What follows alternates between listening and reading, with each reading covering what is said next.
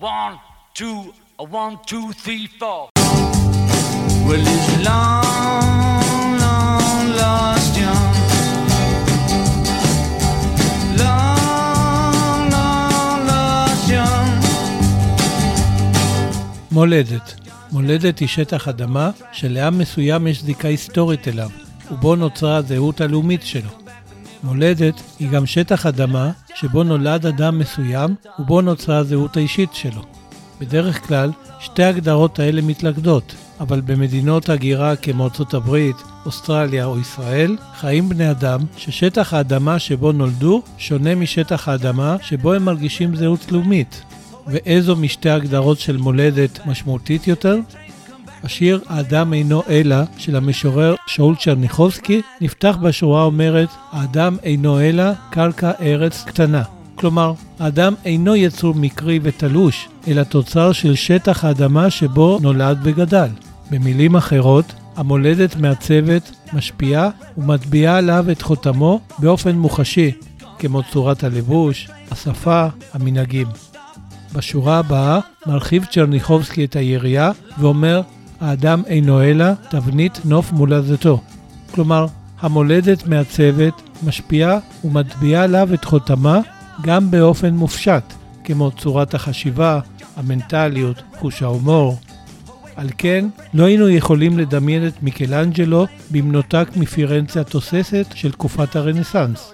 או את צ'ה גווארה במנותק מדרום אמריקה הנאנקת תחת הניצול האימפריאליסטי של שנות החמישים.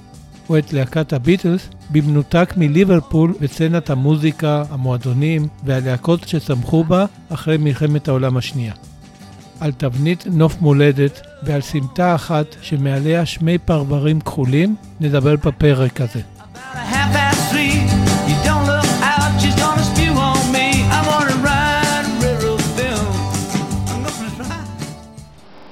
ברגע שהתקרב האוטובוס לתחנה, קם פול במהירות ממושבו בקומה השנייה, קיבע את הסיגריה, הכניס את מה שנשאר ממנה לתוך אחד הכיסים וירד במהירות אל דלת היציאה.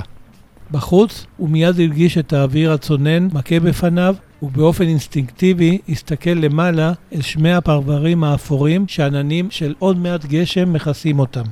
פול נאנח ונזכר כמה הוא מתגעגע לחתיכת שמיים כחולים ולא זכר מתי ראה אחת כזו בליברפול.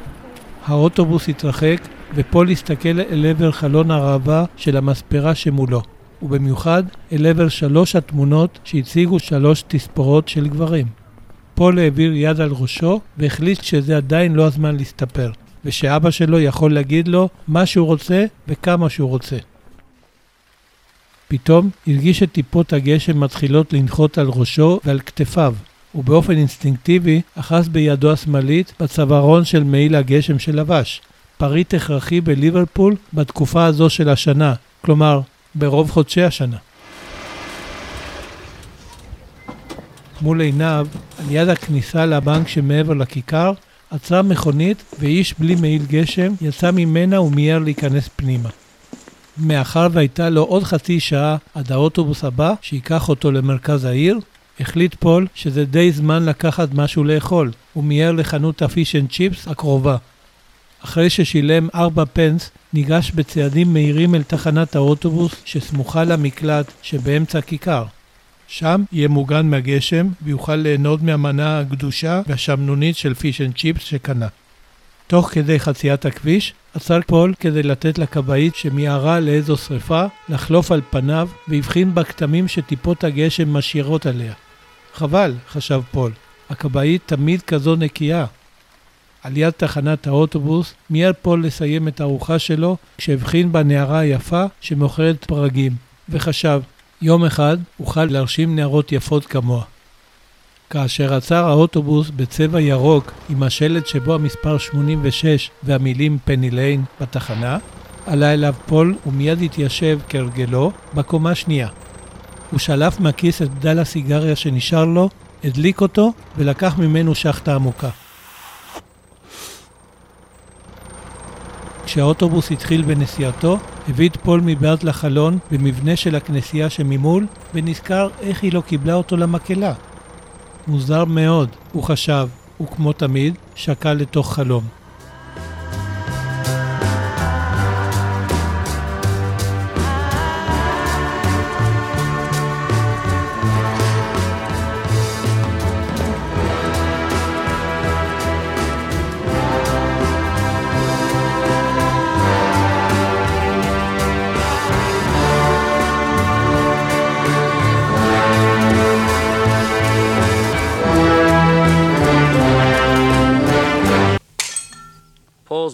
Last, broken at last, Paul's broken at last, at last, at last, he's broke today. One, two, three, one, two, three.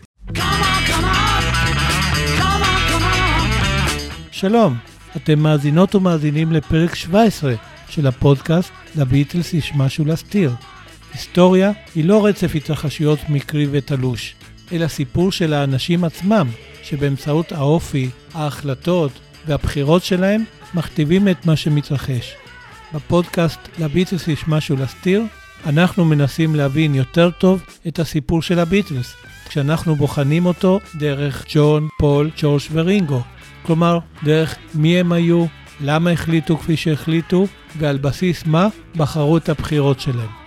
בדרך זו, אנחנו מנסים להבין את הסיפור של הלהקה החשובה בעולם דרך הזווית האישית של ארבעה חבריה. וכל זה בלי לתת להם להסתיר שום דבר, גם לא את מה שיש להם להסתיר. ובסוף, אנחנו שואלים את עצמנו, מה אם זה היה אחרת? מקבלים המלצה מספר מתוך הספרייה הפרטית שלי, ושומעים שיר שעושה לי את זה בקשר לפרק. והפעם, שיר שלא ראה אור שקשור לילדות של אחד מחברי הביטלס בליברפול.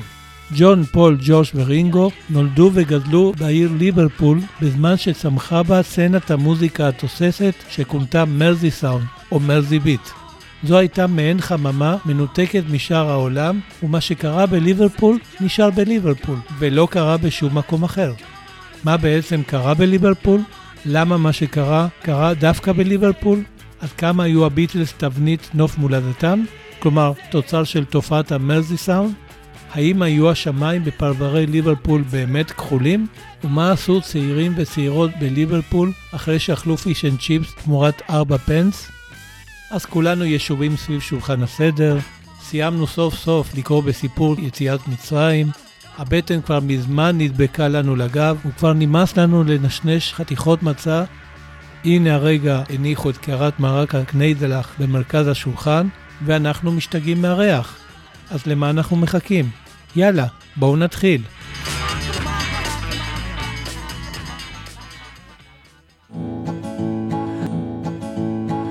Say that our love is just fun. The day that our friendship begun. Well, there's no blue moon that I can see. There's never been in history because our love was just fun. אחד הדברים המופלאים בסיפור של להקת הביטלס הוא המקריות המופלאה שבה ארבעה ילדים עם כישרון מוזיקלי נדיר על סף הגאונות נולדו וגדלו באותה תקופה ובאותה עיר, וכל זה דווקא באחת התקופות המרתקות בתולדותיה.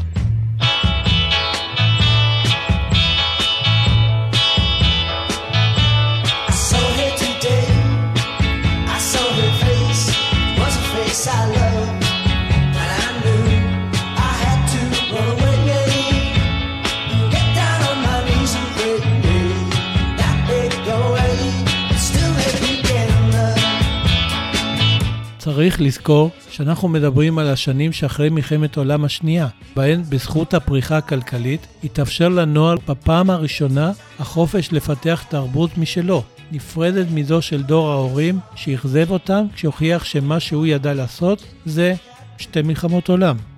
תרבות הנוער החדשה התאפיינה באופנה ייחודית ובאומנות, בעיקר מוזיקה, מרדנית, בועטת וליברלית. וזה קרה בכל העולם המערבי, אבל בליברפול קרה עוד משהו.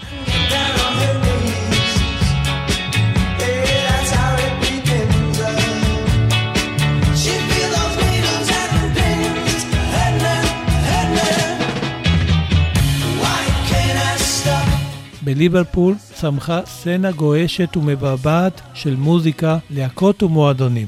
זו שנהוג לכנות תופעת המרזי סאונד או המרזי ביט. כך, בין השנים 1958 ל-1964 פעלו בליברפול כ-500 להקות שונות, ובכל נקודה זמן כ-350 להקות. וכל זה כשגודל האוכלוסייה היה פחות ממיליון וחצי תושבים. ומה עשו כל הלהקות האלה? הן פשוט הופיעו בלי הכרה, ובכל מקום אפשרי. באותם ימים פעלו בליברפול למעלה מ-300 מקומות שבהם הן יכלו להופיע, ואני לא מתכוון רק למועדונים כמו הקאברן, הקסבה או איירון דור, או לאולמות ריקודים כמו הטאוור בלרום, לוקרנו או מג'יסטיק בלרום, אלא לבתי קולנוע, בריכות שחייה, מועדונים של איגודי עובדים, מועדוני גולף, מועדוני נוער, מועדוני נשים, מועדוני חשפנות, כנסיות, בתי כנסת, בתי קפה, פאבים ועוד. Life goes on day after day. Hearts torn in every way. So ferry cross the Mersey, cause this land's the place I love, and here I'll stay. ואיזו מוזיקה ניגנו כל הלהקות האלה? סקיפל, רוקנרול וג'אז כמובן. אבל לא רק. מה עוד?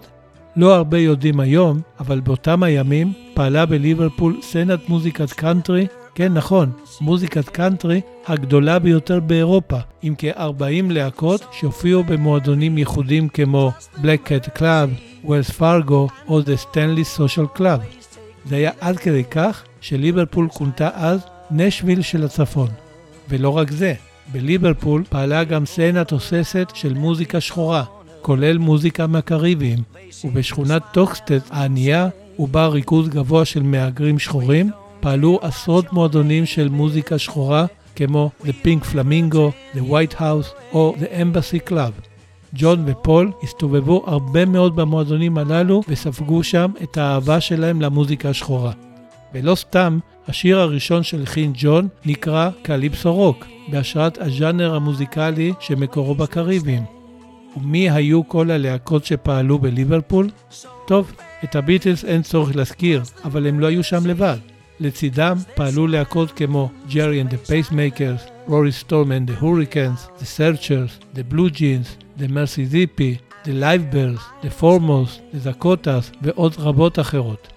ואסור גם לשכוח את הזמרים והזמרות מליברפול, כמו בילי ג'יי קריימר, קארל טרי, בריל מרסדן, סילה וייט, לפני שכונתה סילה בלק, ועוד רבים אחרים. ולמה כל הטוב הזה התרחש דווקא בליברפול? הו, זו השאלה.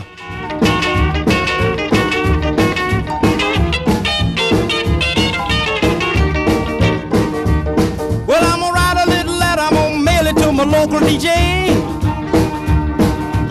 Jumping little record I want my jockey to play. Roll over Beethoven, I gotta hear it again today. כידוע, בליברפול פעל הנמל השני בגודלו בבריטניה, אחרי לונדון, ובגלל מיקומו הגיאוגרפי, היה בינו לבין העיר ניו יורק קו מאוד פעיל של אוניות מטען ונוסעים, וכ-25 אלף איש ואישה מהעיר עבדו בהן. והאנשים הללו, שכונו Cunard Yanks, הביאו הביתה תקליטים מארצות הברית, בעיקר תקליטי רוקנרול של מיטב הכוכבים. אלא שכאן יש ויכוח גדול בין המומחים לגבי גודל תרומתם בסצנת ה Mersey Sound. עדויות של רבים מהאנשים שחיו את התקופה טוענות שתרומתם של ה Cunard Yanks הייתה משמעותית מאוד, שכן בזכותם נחשפו צעירי העיר למוזיקת הרוקנרול החדשה. מנגד, עדויות רבות אחרות של אנשים אחרים שחיו את התקופה טוענות שממש לא. טוב, קשה להכריע בוויכוח הזה, אם כי יש מספר ראיות נסיבתיות ששופכות לא מעט אור.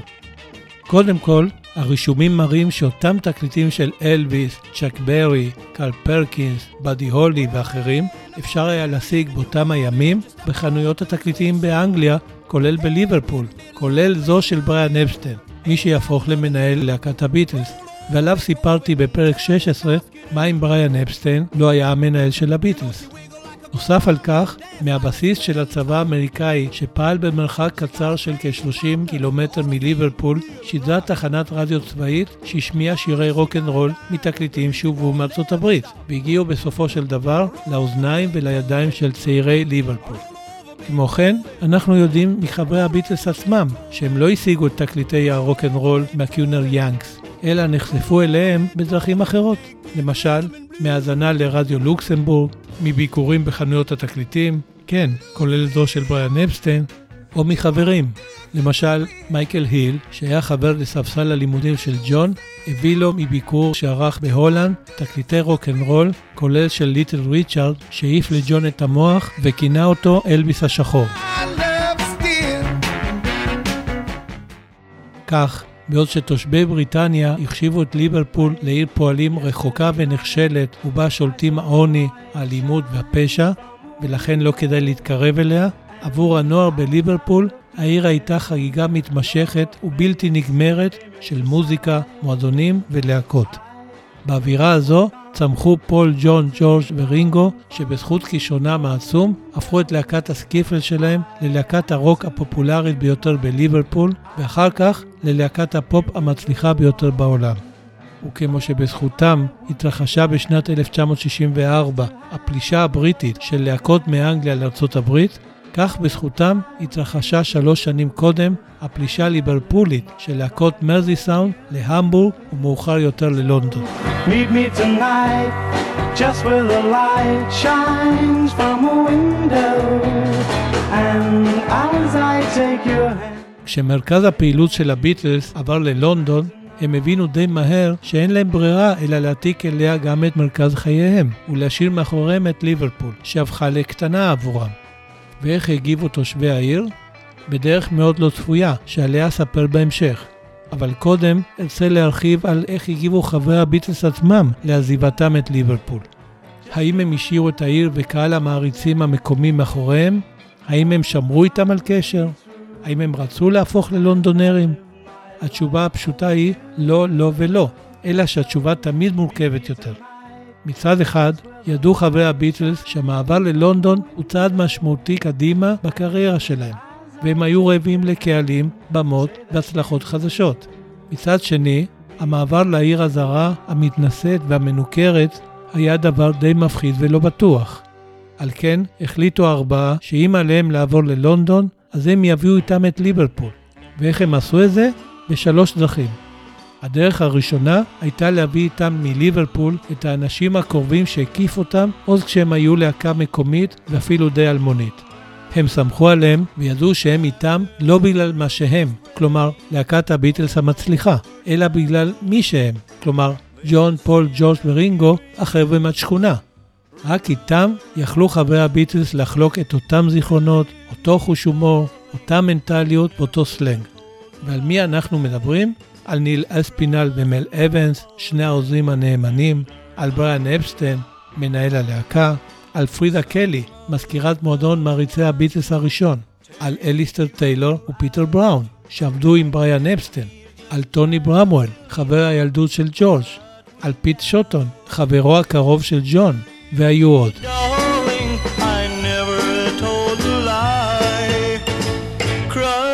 My heart and hope to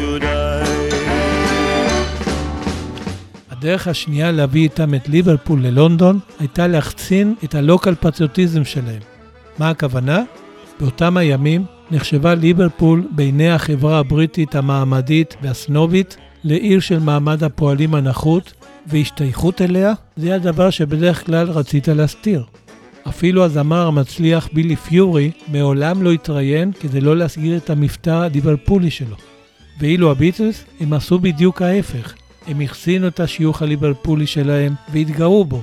הם סיפרו ללא הכרה על ילדותם בליברפול, הדגישו את המבטא הליברפולי שלהם, המכונה Scouse, ועשו שימוש בסלנג המיוחד של ליברפול. וכמובן, הפגינו הרבה מאוד חוש הומור אופייני לעיר. כך, בזכותם, הפכו ליברפול למקום מגניב שכולם רוצים להשתייך אליו, וה Scouse למבטא האופנתי שכולם רוצים לחקות. אפילו הנוער בלונדון וברחבי בריטניה. הדרך השלישית להביא איתם את ליברפול ללונדון הייתה לבטא אותה בשירים שלהם, אם באופן מרומז ואם באופן ישיר. ואני רוצה להתחיל דווקא בשירים שבהם ליברפול נוכחת באופן מרומז. והראשון הוא גלאס אוניון. את השיר הזה כתב ג'ון, ובשורה הראשונה של הבית הרביעי הוא אומר Standing on the cast iron shore, yeah. עומד על חוף הברזל היצוק, yeah. רגע, מה זה חוף הברזל היצוק? אף אחד לא הבין מה הכוונה.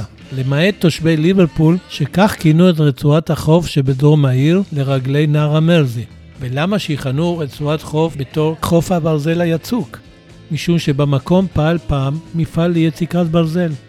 את השורה הזו אף אחד לא הבין, למעט תושבי ליברפול.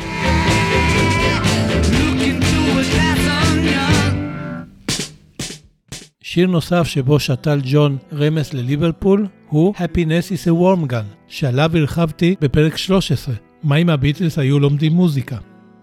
בשיר הזה מופיעה שורה האומרת A soap impression of his wife which he ate and donated to the National Trust. הטבעה של סבון של אשתו, אותה הוא אכל ותרם לקרן הלאומית. ומה משמעות השורה הזו?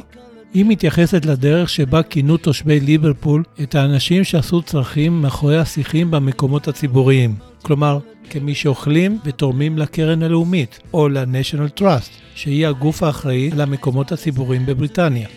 גם את השורה הזו אף אחד לא הבין, למעט תושבי ליברפול. Wife,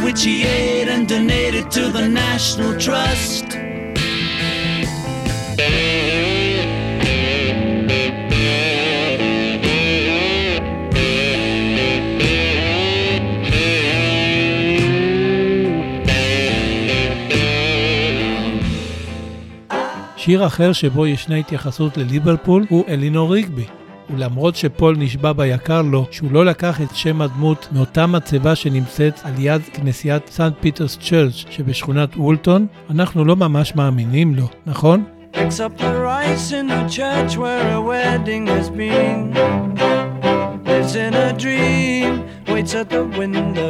Wearing the face that she keeps in a jar by the door.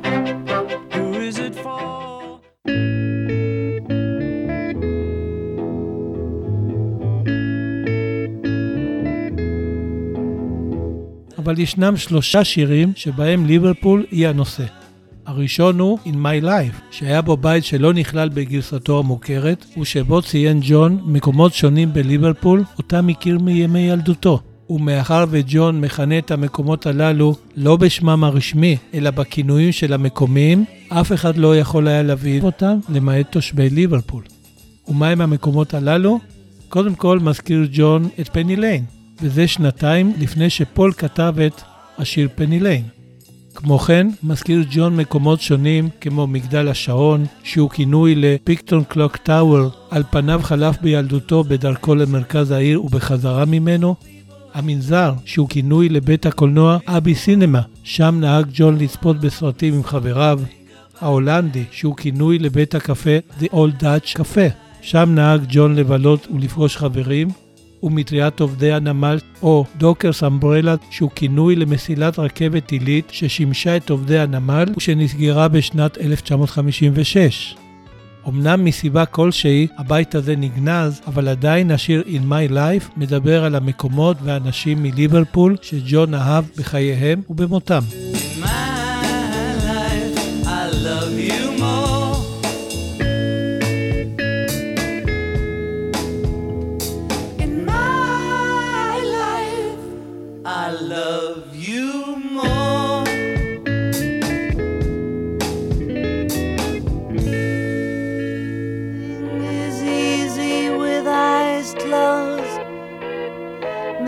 misunderstanding all you see.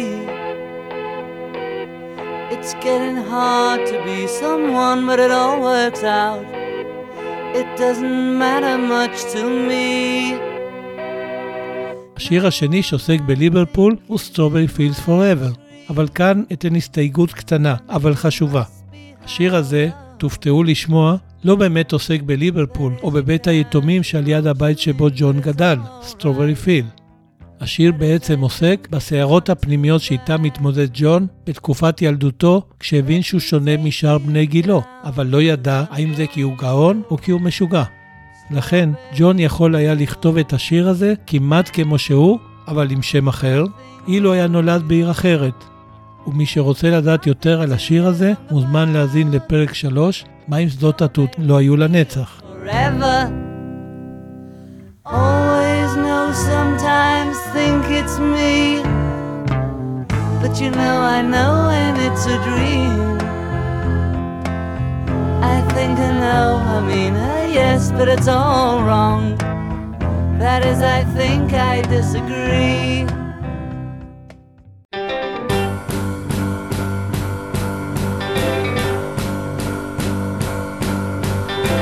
My baby found a new place to go. Hangs around town at the Club A Go Go. Takes all my money for the picture show. But I know she spends at the Club A Go Go. השיר השלישי שעוסק בליברפול הוא כמובן פני ליין.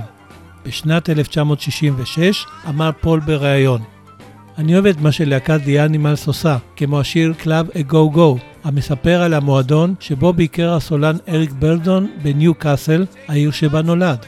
גם אני רוצה לכתוב שיר על מקומות בליברפול שבהם ביליתי, כמו The Dockers Umbrella או פני ליין, שזה קרוב לבית שבו גדלתי עד גיל ארבע. ואכן, כתב פול את השיר פני ליין, שהוא כינוי שנתנו תושבי העיר לאזור שלם בשכונת מוסלי היל שבדרום ליברפול.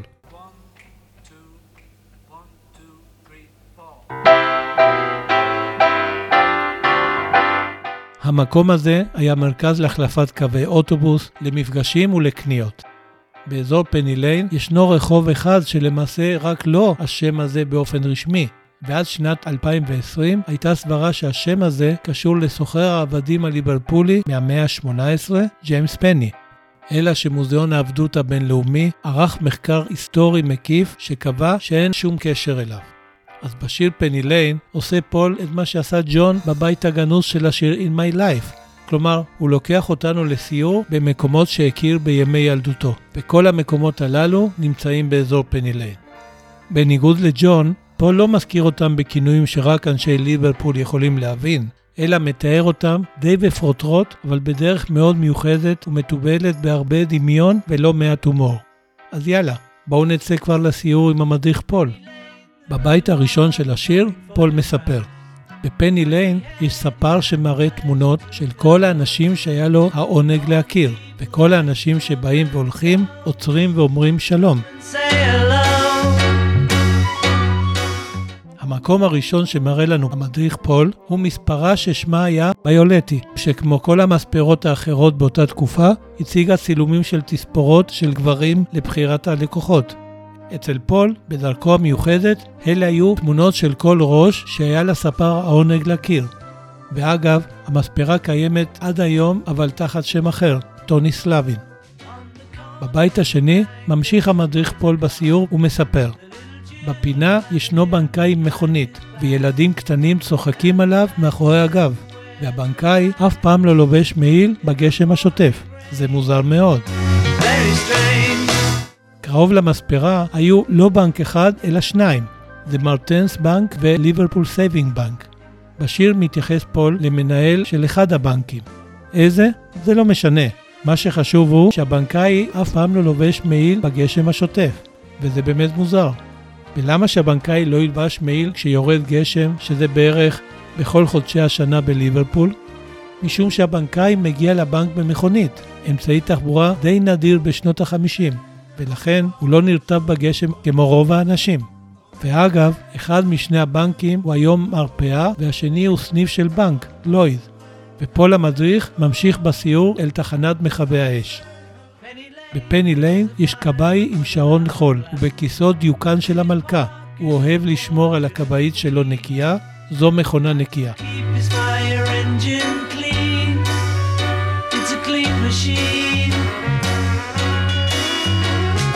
כאן שוב מטשטש פול את הגבול בין המציאות לדמיון.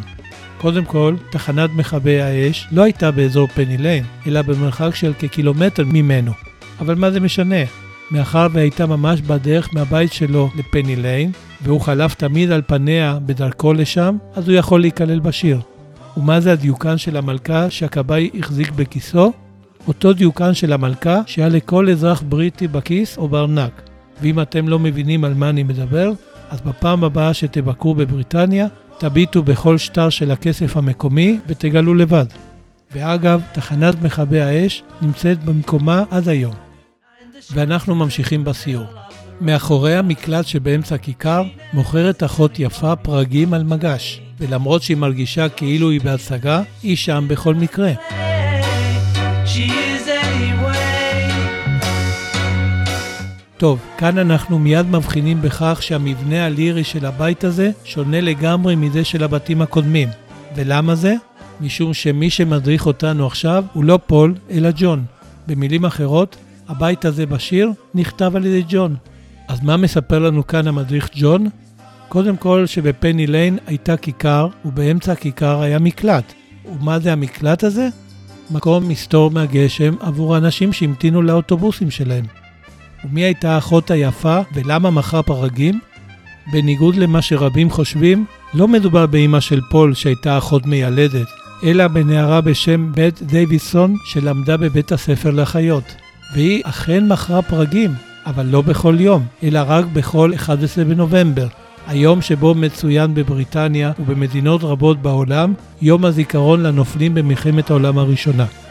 היום הזה מכונה בבריטניה פופי דיי, כלומר יום הפרגים, וזאת בגלל הנוהג לענות פרק על דש הבגד, ובית דיווידסון, כמו נערות רבות אחרות, מכרה אותם.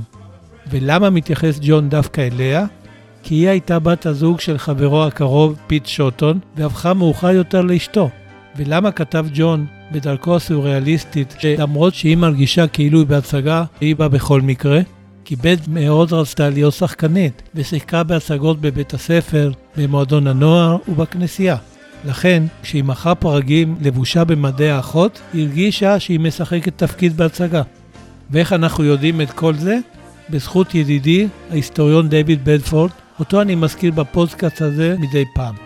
בשנת 2004 הצליח דיוויד בניסיונותיו לפענח את הבית המיוחד הזה לאתר אדם בשם סטן וויליאמס שהתגורר בעיירה בסקוטלנד והיה חבר לספסל הלימודים של ג'ון ופיט שוטון ודרכם הכיר היטב את בית דיווידסון. דיוויד גבה ממנו עדות והנה פתרון התעלומה. ולקראת סיום הסיור בפני ליין, אנחנו חוזרים אל המדריך פול, שלוקח אותנו לעוד מקום, והפעם תצטרכו להרחיק את הילדים בדיוק כשאבקש מכם, בסדר? תכף תבינו למה. בשיר פני ליין יש פזמון שחוזר על עצמו ומדבר על שמי הפרברים הכחולים, למרות שרוב הזמן הם לא היו כאלה. בפעם השנייה שהפזמון הזה מופיע, ישנה שורה שאומרת Four of fish and finger pies, ארבעה של דג ופשטדת אצבעות.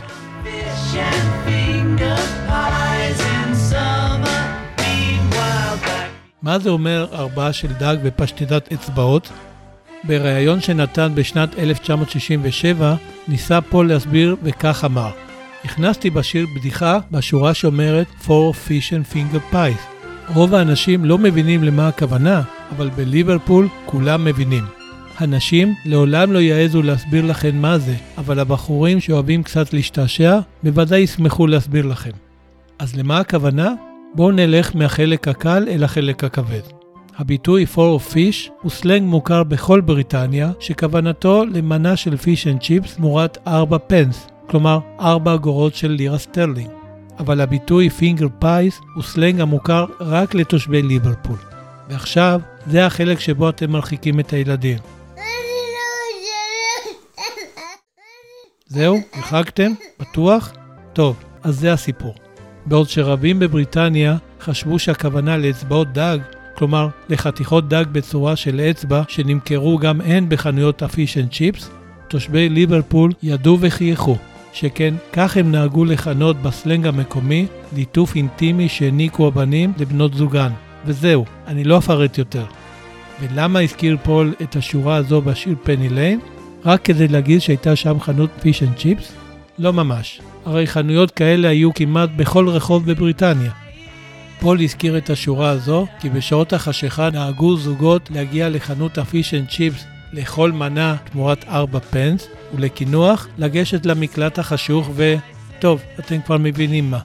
אז עכשיו אתם יכולים להחזיר את הילדים, ורק אציין שהמקלט הזה נמצא עדיין באמצע הכיכר, אבל הוא נטוש אחרי שבין השנים 1983 ל-2003 שימש כמסעדה בשם סארג'נט פפרס ביסטרו. אוי, כמה אופייני.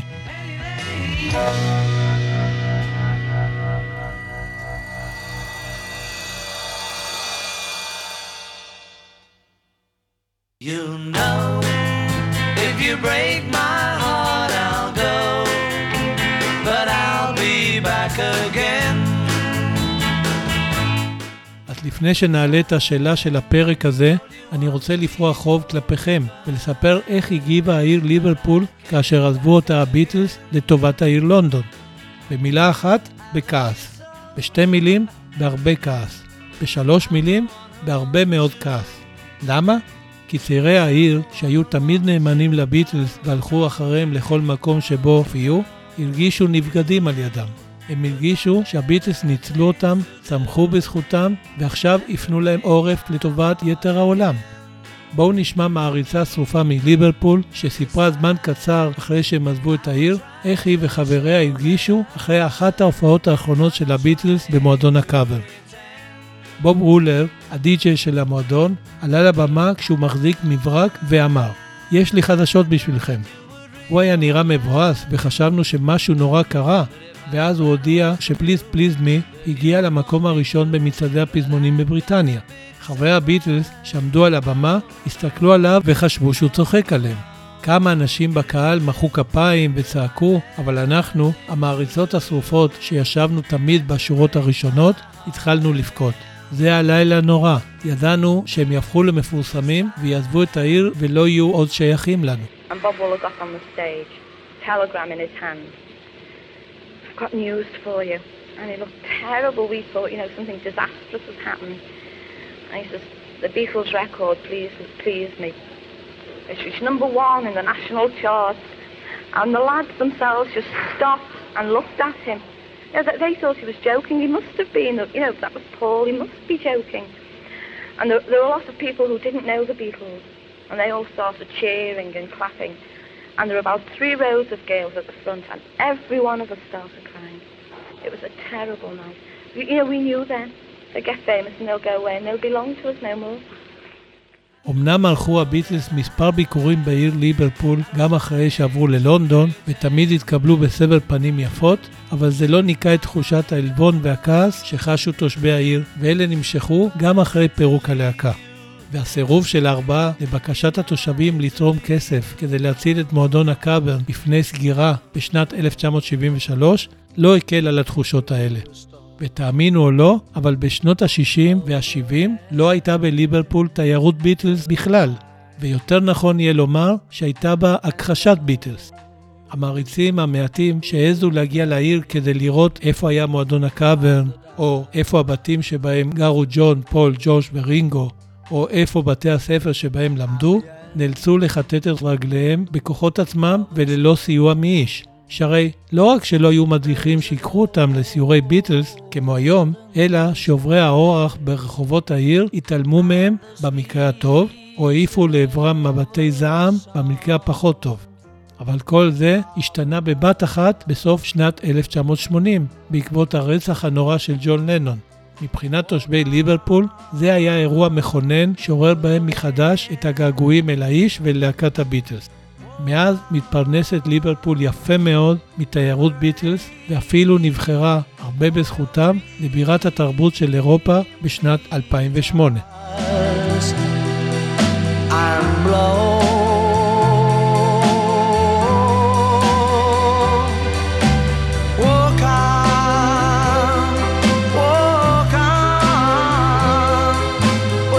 ועכשיו, לפני שנשמע את השיר שבחרתי, זה שלא ראה אור, אבל, ולא פחות חשוב, קשור לליברפול, ובאחד מחברי הביטלס, הגיע הזמן להעלות את השאלה, מה אם שמי הפרברים בליברפול לא היו כחולים? טוב, הם בדרך כלל לא היו, אז בואו נעלה במקומה שאלה יותר מעניינת, והיא, מה אם הביטלס לא היו נולדים בליברפול? האם הם יכלו להיות מה שהם היו אילו נולדו בלונדון, או בארצות הברית, או בתל אביב? כלומר, עד כמה היו הביטלס תוצר של סצנת המרזי סאונד או של הכישרון שלהם. אין שום ספק שבזכות הכישרון והגאונות של חברי הביטלס, הם היו מצליחים באותה מידה של הצלחה בתחום המוזיקה, גם אם היו נולדים במקום או בזמן אחר. אבל אז קשה להגיד בוודאות אם היו מקימים את להקת הביטלס, או שהיו מפתחים קריירות עצמאיות כזמרים, כנגנים, כמלחינים של מוזיקה לזמרים אחרים, או לסרטים, או למחזות זמר, או כמפיקים מוזיקליים. נדמה לי שאין ספק שדרכם הייחודית כלהקה, כפי שאנחנו מכירים אותה, הייתה במידה רבה תוצר של מה שהם ספגו מתופעת המרזי סאונד. אבל אם יש דבר אחד שאפשר להגיד בוודאות מוחלטת לגבי השאלה מה אם הביטלס לא היו נולדים בליברפול, הוא שהיינו מפסידים את הסינגל המושלם שהם הוציאו בשנת 1967, ואני מתכוון ל-Strawberry Fields Forever ופני ליין.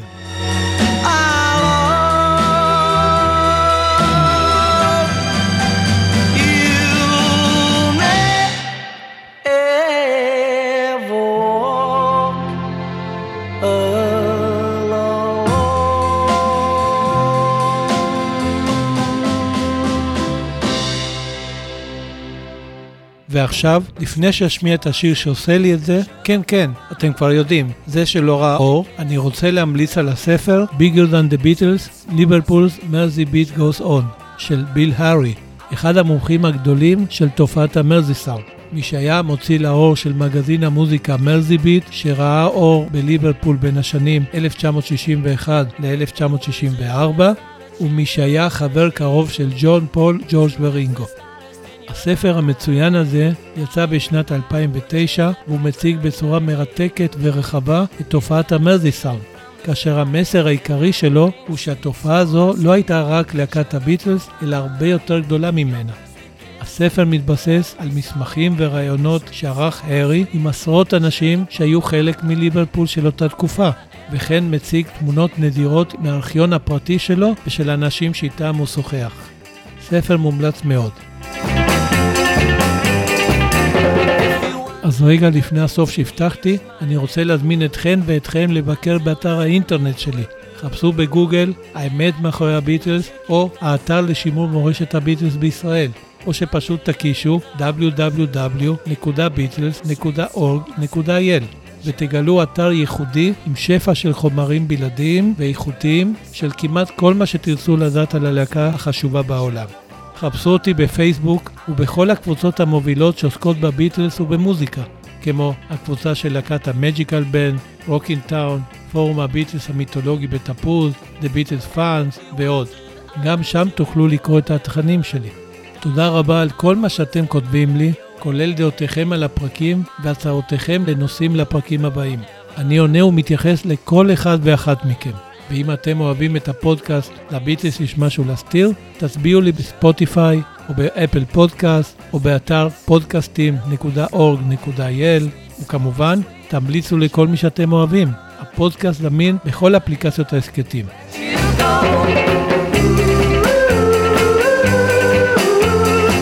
אז מהו השיר שעושה לי את זה בקשר לפרק? זהו שיר שהקליט פול בשנת 1991, אך מעולם לא ראה אור, אם כי ביצע אותו מול קהל, אבל רק פעם אחת. בהופעה The Liverpool Sound Concert שקיים בשנת 2008 לרגל בחירת ליברפול לבירת התרבות של אירופה. איפה? באצטדיון אנפילד שבליברפול, כמובן. בדומה לבית הגנוז בשיר In My Life, לוקח אותנו פול בשיר הזה, ששמו In Liverpool, לסיור בעיר של חייו המוקדמים, כלומר של ילדותו. תאזינו היטב למילות השיר ותנסו לזהות את המקומות הללו, ביניהם, כן, חוף הברזל היצוק. אז תודה רבה שהאזנתם והאזנתם לפודקאסט לביטלס יש משהו להסתיר. אני הייתי גבי פישמן, וניפגש בפרק 18, בו נעסוק בביטלס ובארץ גדולה עם שפם. נשמע מעניין? בצדק. אבל קודם יעלה פרק בונוס שקשור לפרק הזה. למה צריך פרק בונוס? מה הבונוס שבו? טוב, רק אגיד שמדובר בפרק בחייו של אחד מחברי הביטלס בליברפול, שנותר די רחוק מעיני הציבור עד עכשיו, וייתכן ויש בו גם רמז לשובבות, כמו ה finger pies בשיר פני ליין. אז חכו בסבלנות כי תדעו על מה מדובר בקרוב. ועד אז תהנו מהשיר In Liverpool, אז בינתיים, יאללה ביי. I'm not likely to forget. Oh, oh, oh, oh, oh, oh. Mm. People blend with faces and places that I know but never met.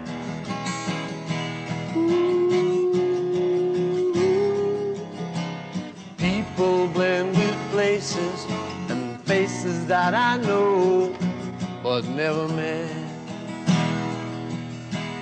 Walking with the boys of Dungeon Lane, aimlessly towards the cast iron shore swapping tales about the Chinese farm. Getting caught down the sports field of the Institute. Lives off save the harmless village fool. Greets the kids who pass the other side, saying, Hello, children. spent my life in Liverpool. Something I'm not likely to forget. Oh, oh.